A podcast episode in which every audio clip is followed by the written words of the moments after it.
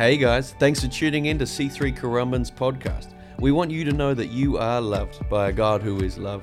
So good to have you with us. Why don't you enjoy this week's sermon? Over the last six weeks, we've been speaking, or Pastor Dan has, primarily concerning the prayers that Paul prayed over the church. And uh, I was just thinking about these prayers. I'm just, uh, I'm into uh, uh the sixth prayer. And then uh, Steve Godfrey next week is doing the seventh prayer, and seven is God's seal. Okay, that's six of us who understood that one. Okay, it's all good. but I was thinking a lot, lot about these prayers that Paul had prayed and the churches that he was actually praying to because there are three churches that he writes to while he's in prison. You know, you kind of figure that if you're in prison, you know, you haven't got a lot of great things to say. Right? But here's Paul, because even though Paul is incarcerated, you cannot imprison the word of God. There's actually a scripture that says that. And Paul actually says that even though I'm imprisoned, the word of God is not imprisoned. Amen? And so he writes these letters. Three of them are to churches while he's in prison. One of them is a church that is under persecution. Another one he writes to is, uh, or, or, I should say, um, uh, three churches that he writes in prison, two churches uh, under persecution, and one church lies at the very center of the empire of Rome. And so, the significance of him writing these letters is that he is seeking to lift their gaze and help them realize something about themselves and something with respect to what God has got for them. Amen. So he writes these letters. These letters just don't go to Ephesus. This letter doesn't just go to Ephesus. We're in Ephesians. These letters are circulated through the churches all around Asia Minor. So they keep, everyone keeps getting their letters. And the great thing is that you and I get to read his letter today. Amen? And our world today is not too much different from his world back then. It was an utter turmoil. The church was undergoing persecution. One of the letters he writes, that's to Thessalonians, is a church that's undergoing incredible persecution. And he's writing to them saying, These are the things that I am praying for you. That you would understand this about yourself and who you are and what God has done for you. And so, whilst you and I stand at this point of history, which is literally shaking up so many in this world, you and I stand with the same statements being made to you and I by God with respect to who we are in Him. He wanted to encourage the church. He wanted the church to have a bold, secure sense concerning the future. The same way that you and I desire to have a bold, secure confidence, security with regard to our future. God's got hold of us. Amen? You may not feel like it, but it doesn't change what He has said. So I'm going to repeat a couple of things that Pastor Dan said last week because the scriptures that I've been given is out of Ephesians chapter 1, verses 19 through uh, to 20. But to get it in its context, I have to go through verse 18. We'll get there in a minute. Before we do that, I want to read out of Colossians chapter 1, verses 9 through to 10. Pastor Dan preached out of a prayer that Paul had prayed from verses 11 through to 15, I think it was, or 11 through to 13, it was. But this is what Paul says prior to that prayer. He says, we, So we have not stopped praying for you since we first heard about you. We ask God to give you complete knowledge of His will and to give you spiritual wisdom and understanding. Right? to give you spiritual wisdom and understanding or revelation. In verse 10, this is our NLT uh, translation. It says, Then, you know, it's amazing how large doors swing on small hinges. Just an observation I've made, right? But that little word then in the NLT, in the New American Standards, is so we, right? That word then gives us some idea of what he's talking about. We have not stopped praying for you since we first heard about you. We ask God to give you, this speaking about you, complete knowledge of his will, to give you spiritual wisdom and revelation. Then you will live uh, the way you live will always honor and please the Lord, and your lives will produce every kind of good fruit. All the while, you will grow as you learn to know God better and better. When you and I have complete knowledge of His will, when we have spiritual wisdom, or the New American Standard says the spirit of wisdom or insight and understanding, then when we have that, then, if we have that, then you and I will live our lives in a way that is living under the power of God. We'll live our lives in a way that produces good fruit. We'll live our lives in a way that while we are growing in His knowledge, we will grow stronger and stronger in Him. This is God's intention for us. What are these things that, that Paul's praying? You know, he said this, he said, that when he wrote these letters, his idea was that he would actually uh, reveal truths and attributes that would become our lived experience, the foundation of how we live life, and the ethos that we bear in the church and that we carry within ourselves individually.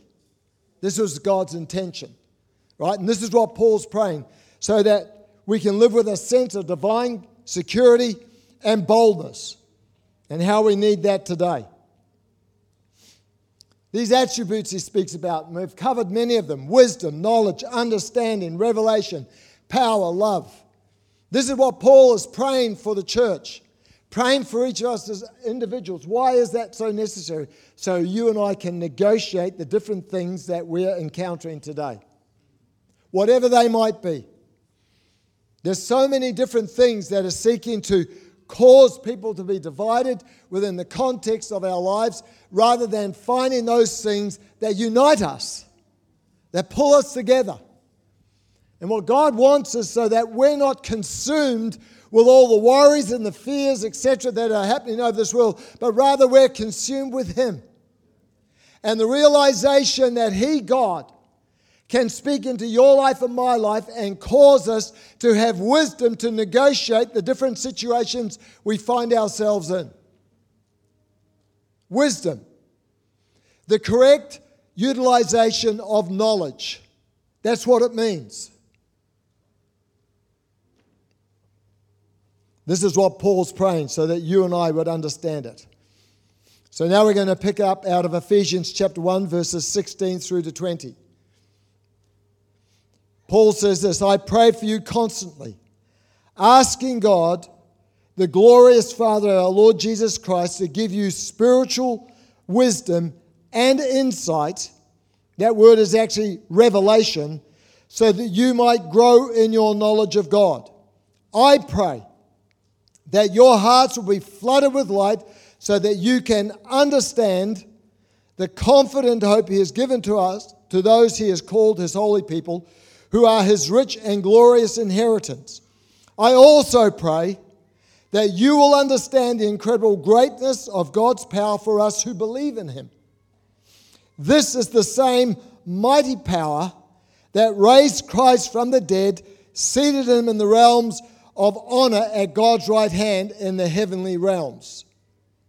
This is what he's praying for us who believe. Now, when it says that our hearts might be enlightened. He's talking about the whole person our mind, our emotions, our will, our spirit. That we might fully comprehend as a whole person what has been spoken. Now he makes this statement. It says this He says, I pray that the hearts, Your hearts will be flooded with light so that you can understand. That there is actually that you might know. The Greek word there is oida, which means that you will have a complete knowledge, a full knowledge. The other words when he's talking about knowledge is the word epignosis. In other words, that is the knowledge that is growing through our life experience. But this one here, he's praying that we would know, that we would have a full knowledge about what he is about to talk about. When he talks about this, the hope of his calling.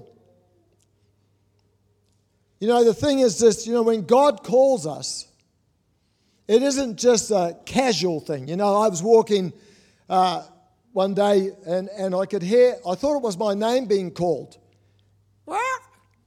Right? But it wasn't, it was just a bird.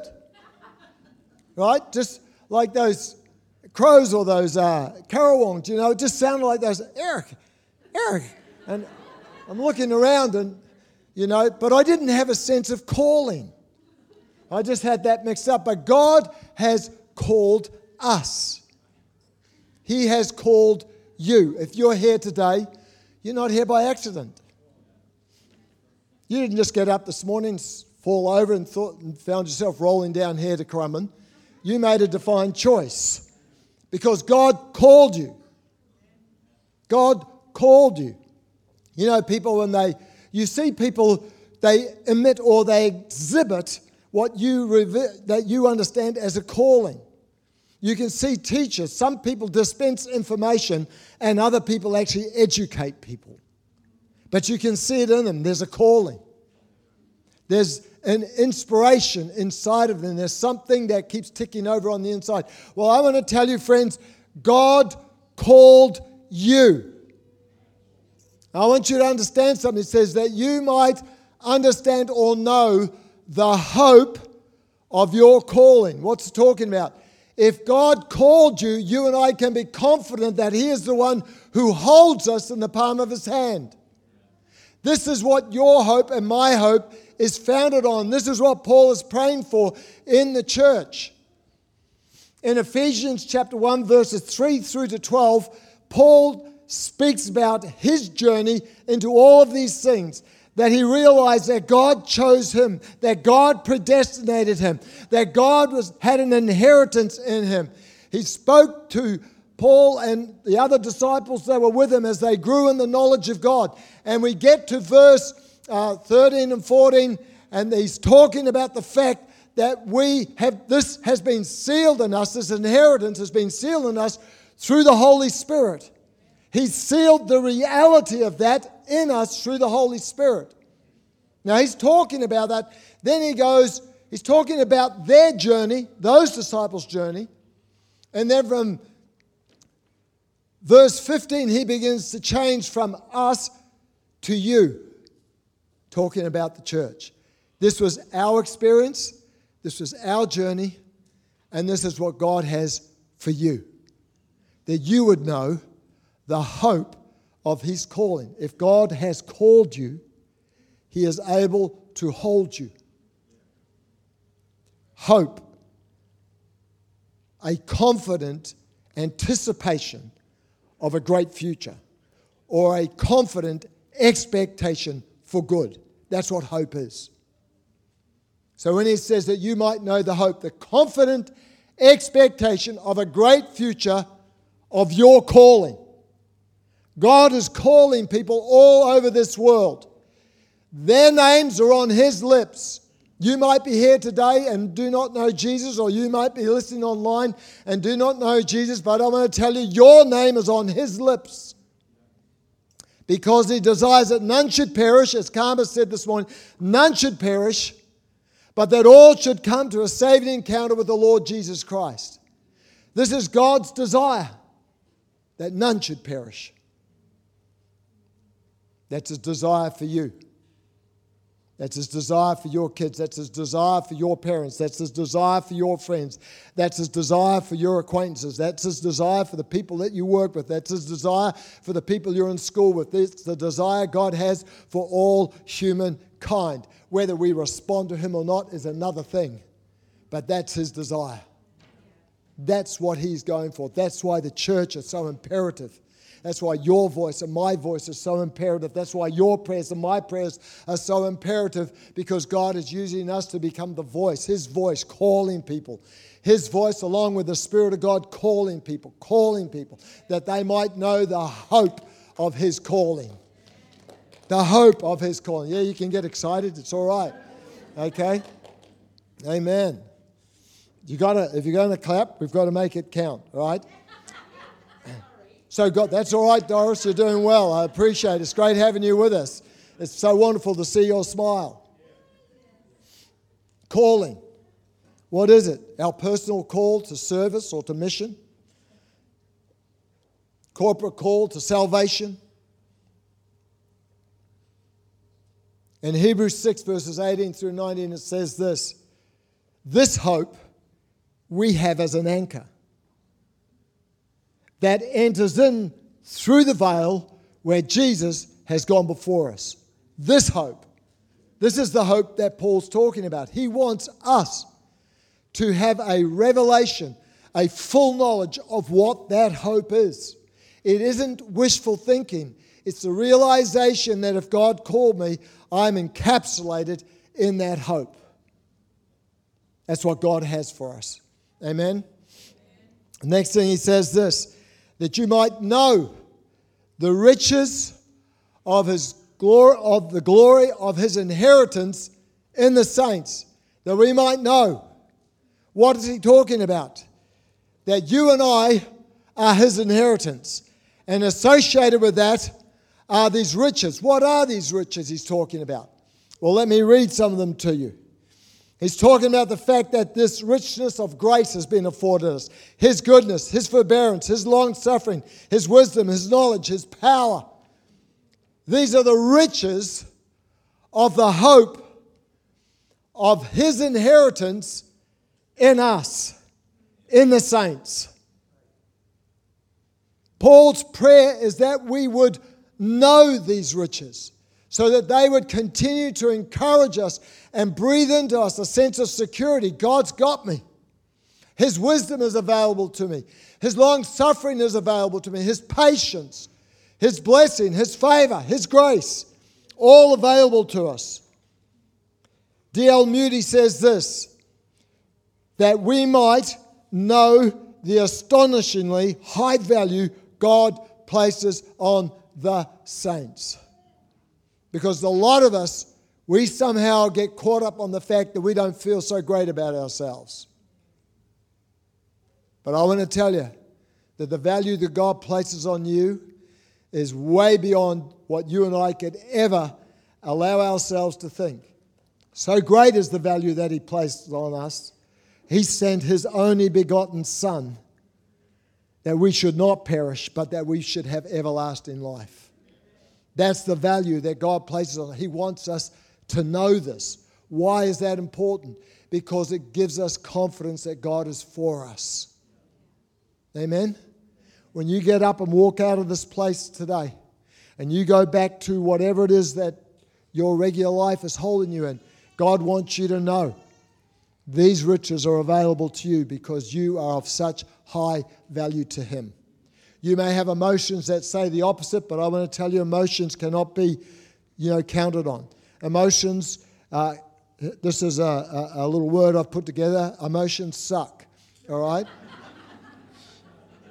it doesn't have a K, all right? It doesn't have a K. It's just a S U C, right? These are emotions. They are subjective. They are unreliable. And they are changeable. And our emotions do not always tell you and I the truth about ourselves, about God, about others, and about our future. Our emotions can tell us that we're going down with the ship. But Paul didn't go down with the ship, and nor will you. Because God's got you. All right? That you and I might know the astonishing high value that God places on the saints, on us. Now we come to this third thing that Paul was praying for. He was praying that we might know the hope of our calling, that we might know the riches of the hope, or sorry, the riches of the glory of the inheritance of the saints, his holy ones. And that we might know the surpassing greatness of his power. This is in Ephesians chapter 1, verses 19 through to 20, and this is out of the New American Standard. Paul's prayer, he's praying for these three things. We might know the hope of our calling, we might know the riches of the glory of his inheritance in the saints, and we might know the surpassing greatness of his power toward us who believe. That we might know it. The power that God has towards you and I to operate through us, in us, and over our circumstances. This same power that raised Jesus from the dead, this same power that enabled Jesus to undergo the crucifixion, this same power that enabled him to be resurrected to life, this same power that enabled him to ascend to the right hand of God, this power God wants you and I to know is available to us that we might know the surpassing greatness of power that He has towards us. Towards us, to every single one of us this morning. God wants you to know this power is available to you. This power is in you. If the Holy Ghost indwells you, I want to tell you this power is in you. Jesus speaking to the church in Acts chapter 1, verse 8, he says, And you shall receive power. Dunamis, this is the same word. You shall receive this kind of power when the Holy Spirit comes upon you. Amen? I think that's something worth dancing about. I'll do my Irish one for you, but it's not St. Patrick's Day, so you'll have to come back another time. Amen. This is the surpassing greatness of his power toward us who believe. Who believe. Who believe. You know, sometimes I think that we take faith and we just mix it all up so that in the end we feel like it's our own emotions. We're trying to will something to happen. But faith is just simply this simple belief. I am persuaded. That's the word. Literally explaining it faith to us who believe, to us who are persuaded. God's for us, God's got us. Amen?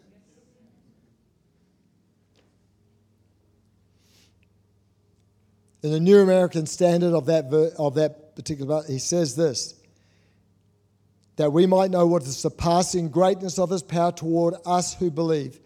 These are in accordance with the working of the strength of his might. He takes Three adjectives to describe that power. This is what it is the working, that is an energetic or operative power that comes from God. And of the strength, that is kratos, the power that overcomes resistance. That's operative in you and I. It's not just dunamis. These are God's attributes being outworked in the context of this power.